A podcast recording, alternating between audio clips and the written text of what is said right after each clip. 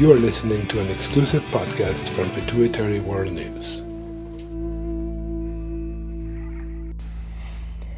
Good afternoon. This is Dr. Lewis Blevins podcasting from San Francisco, California. I've been asked by a number of people um, through social media, my patients, uh, family members, etc., uh, what constitutes uh, an increased risk for coronavirus uh, as a result of having pituitary disease. Um, so let's talk about that a little bit. I've given a lot of thought to it. Um, and obviously, in keeping with uh, reviewing the media, uh, reports from Hopkins and World Health Organization about coronavirus and increased risk, uh, so I want to share my thoughts with you about this particular topic. I think it's important to briefly review the immune system. It's a fascinating system, very complex, and the immunology that I learned in medical school is probably mostly outdated. I've tried to keep up with a lot of it over time. But generally speaking, the immune system is our body's way of dealing with foreign invaders, whether they be bacteria, viruses, fungi, uh, organs from others, for example. And it's a multi pronged attack system that uh, sort of is involved in recognition of an invader, checking out that invader to see if it's a true invader, responding to that, and then based on the initial response, recruiting additional responses to make sure that we attack and kill what's uh, not part of ourselves. Unfortunately, some people have disease processes where they do this thing with their own body tissues. Uh, and that's why we have things like Hashimoto's thyroiditis or autoimmune Addison's disease or Graves' disease or lupus, rheumatoid arthritis, and a whole host of other illnesses where there's a perturbation in the immune system or the lack of recognition of self or something about self changes that leads to this autoimmune attack. Um, I like to think of the uh, immune system uh, as the bone marrow, the blood, the spleen, the thymus gland, lymph nodes. Um, these different tissues coordinate not only during our development but our early life and sort of programming in response to our exposures in early life and in adult life. Uh, vaccines we might, we might have uh, uh, as well uh, in order to coordinate this attack. Uh, it involves uh, precursor cells in the bone marrow, uh, T cells that have been uh, into the thymus, uh, B cells that come from the bone marrow and probably spend some time in the spleen, cells that are in these groupings are very complex. There's lots of different forms of B cells that do different things. They ultimately can become plasma cells that produce antibodies, and of course, antibodies can do lots of different things and attack different parts of organisms or tissues. Uh, and then the T cells, some of them have killer functions, some of them are guard cells, some of them are helper cells that help promote uh, other cells to do their job. It's all very, very complex, and I don't pretend to understand it as an immunologist would.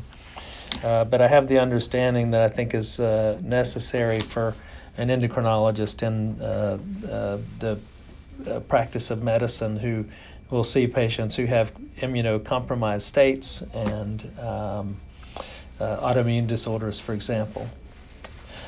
So, someone who's said to be immunocompromised has a problem with one of these different systems, or maybe several of these different systems. Some people are born with immunocompromised states, other people acquire them. Some people, for example, acquire an uh, immunodeficiency, and there can be immunodeficiencies of certain types of antibodies, for example. Uh, that can lead to certain types of infections. Other people have had their spleen removed. Um, some people have had their thymus gland removed um, or have bone marrow problems. Some people take medications that lead to suppression uh, of the immune system so that they don't have the autoimmune disorders, or maybe they've had a transplanted organ that suppresses the immune system. Uh, and some of these designer drugs uh, to treat autoimmune disorders are very specific. You know, we have you, you, watch TV and you'll see that there are all sorts of different monoclonal antibodies now that take out certain types of B cells to treat disorders ranging from uh, um, uh, gastrointestinal diseases to osteoporosis to uh, sarcoidosis and uh, other sorts of inflammatory conditions, including psoriatic arthritis. There's just a whole host of dr- therapies now that actually compromise parts of the immune system to treat underlying diseases. So, in general, when I think of an immunocompromised patient, you, you think about those people with a problem in the in the immune system, uh, or those people who have had transplants and are taking drugs to suppress a rejection, or patients who are taking drugs to treat an underlying uh, inflammatory or autoimmune condition. In regards to pituitary disorders, I think the classic immunocompromised state is Cushing syndrome, where patients produce too much glucocorticoid hormone and it uh, suppresses certain parts of the immune system. We've known for decades that people who have Cushing syndrome are at a higher risk for infections, and these largely turn to be bacterial infections and fungal infections. I've not seen any data or research that suggests that people with Cushing syndrome are at a higher risk of developing certain viral infections, but I would presume that they might be. So I, I think of these as our classic immunocompromised pituitary patients. Other than that, there's really not a single pituitary disorder that I'm aware of. Uh, unless you have a disorder that requires a monoclonal antibody like lymphocytic hypophysitis or neurosarcoidosis uh, that leads to an immunocompromised state.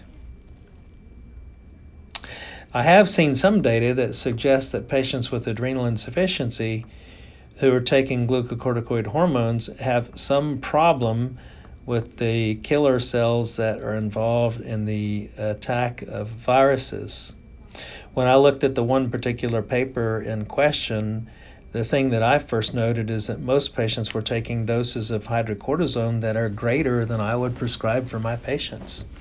A majority of people were on 30 milligrams of hydrocortisone or other steroids that, that were uh, physiologically higher doses. And that might make sense because those people would, in effect, have iatrogenic Cushing syndrome.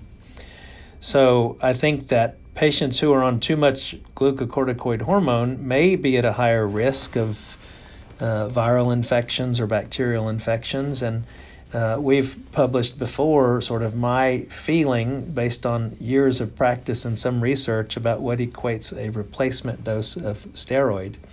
And in general, I would say that you have the potential for immunosuppression if you're taking more than about 15 or 20 milligrams of hydrocortisone more than about 0.375 to 0.5 milligrams of dexamethasone, or more than 3 to 4 milligrams of prednisone daily. And I think that's the risk of having adrenal insufficiency uh, with this coronavirus pandemic, and whether uh, you're you're looking at the risk for influenza, bacterial infections, etc. I think that the same applies. That if you're taking more than those doses of medication, you probably do have a slight immunocompromised state. If you're taking significantly higher than those doses, I think your your uh, immunocompromised risk is much higher. But let's talk about the real uh, concern that I have for patients who have adrenal insufficiency and the time of an infectious crisis, whether it be influenza, coronavirus, streptococcus pneumoniae, mycoplasma pneumoniae, urinary tract infection, you name it. I think that uh, what I'm going to say applies to um, all foreign invaders, not just coronavirus. And that is the normal function of the hypothalamic pituitary adrenal axis and the and the stress response. So let's say you have a virus or a bacterial infection. Your immune system recognizes, uh, unless you're on too much steroid, that the uh, there's a foreign invader, and it will go after that. And in the process of going after that, the immune system activation of several different cells and cellular processes leads to the production of a lot of immune system byproducts that are used to attract other immune cells and generate responses, etc. And those things we call leukotrienes and interleukins. There's tumor necrosis factors and all sorts of things that uh, get uh, produced. And it's it's these if you will, byproducts of the immune system that make you feel crummy when you're sick. Uh, they make you feel the fatigue, they contribute to the fever, they contribute to the myalgias, etc.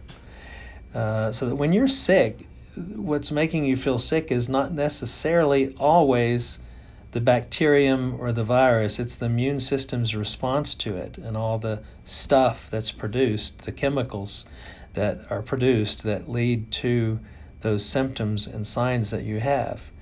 Uh, we know for for sure that uh, sometimes it's the bacteria as well or the viral particles because some of these things, especially lipopolysaccharide from bacteria, affect the way the hypothalamus works to induce fever.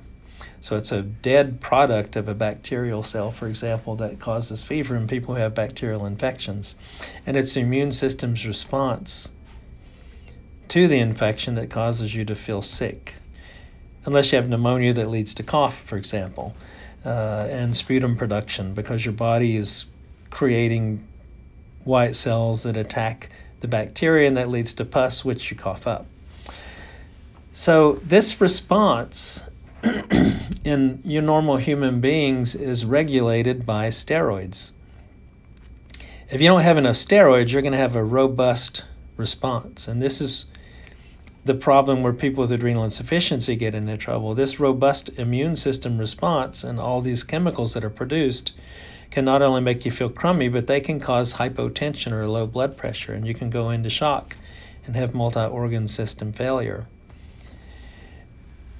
in a normal person, the hypothalamic pituitary adrenal axis produces additional cortisol, and cortisol is detrimental to or even kills some of these immune cells. It's what we call cytotoxic to them. And by doing so, you have this negative feedback of the pituitary adrenal function and the infection and the regulation of the immune uh, system byproducts that sort of allows the immune system to be tempered, if you will, or controlled so that it doesn't overreact. Because again, if it overreacts, you get sick and you drop your blood pressure. So the steroids help not in fighting an infection, but in controlling the body's response to the infection so that you don't get too sick. So, this is why we ask people to increase their steroids when they're sick. Uh, so that you can help temper your immune system and prevent your body from becoming even uh, more sick as a consequence of an overabundant response to a bacterial or a viral infection. So, my concern with people who have adrenocortical insufficiency is that oftentimes people sit at home and they don't change their steroids or they don't increase them quickly enough and they get sick and have to go to the hospital with adrenal crisis and they're admitted and you know usually people feel better after a couple doses of what we call supraphysiologic or stress dose steroids.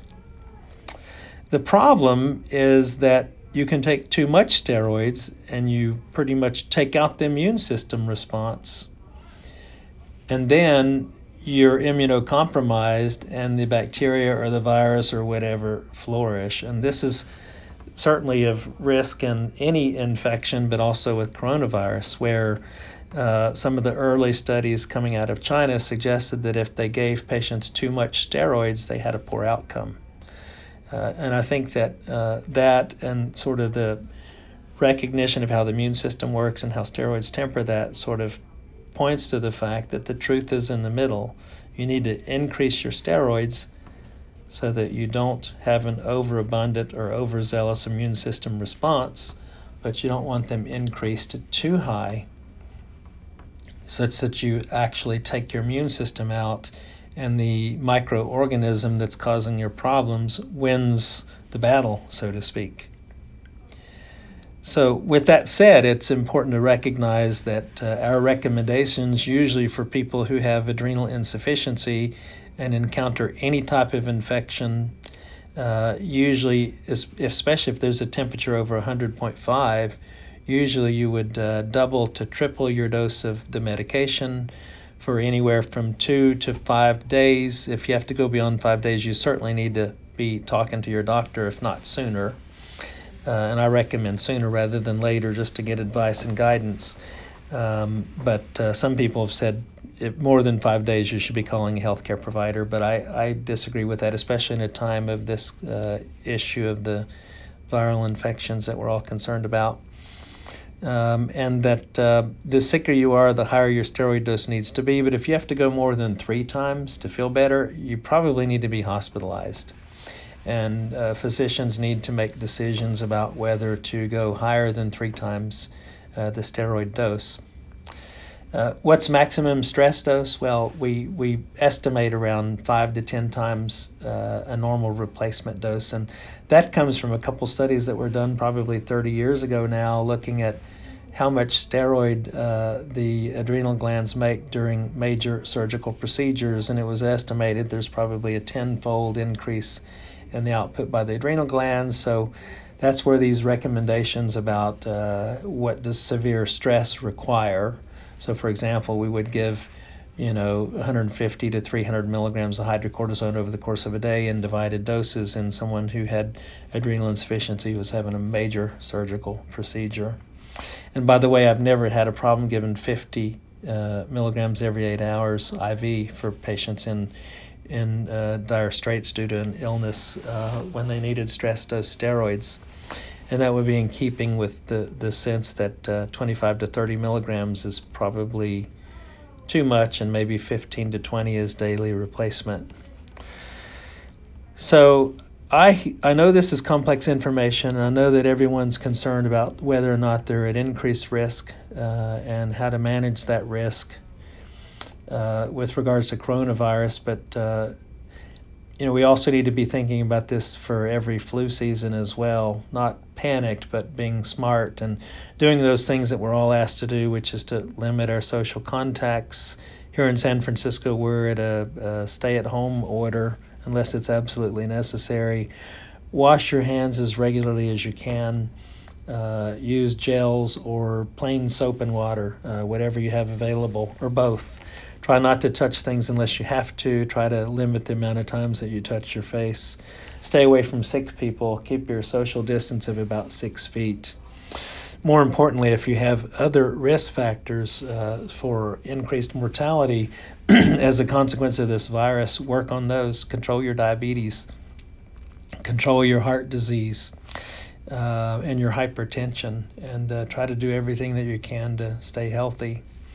There have been uh, some recent data suggesting that uh, if you take non-steroidal anti-inflammatory agents like ibuprofen, uh, naproxen, for example, that you might uh, seriously need to think about not taking those medications. Uh, there's also some information about patients taking ACE inhibitors.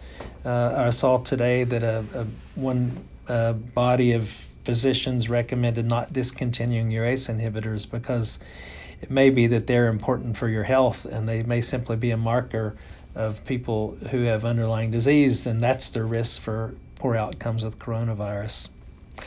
At any rate, uh, work with your physicians, determine whether you're uh, at a real, legitimate increased risk, try to mitigate those risks, and most importantly, practice your uh, social isolation and hand washing. And uh, let's get through this and anything else that comes our way. Uh, as usual, feel free to submit your questions and concerns. Uh, we'll be happy to try to answer as many of those as is possible. I will tell you that I have received a lot of questions through Facebook, uh, and for some reason I'm unable to respond to them. Uh, the Facebook platform simply doesn't allow me to write a response. I don't know why. I've tried to work through it. I can't figure it out. So if you've written us and you haven't heard from us, that's the problem, and it might be better to write uh, through Pituitary World News rather than Facebook. All right. Once again, Dr. Lewis Blevins, uh, podcasting from San Francisco, California. Uh, have a great uh, day and uh, do your best to stay as well as you can.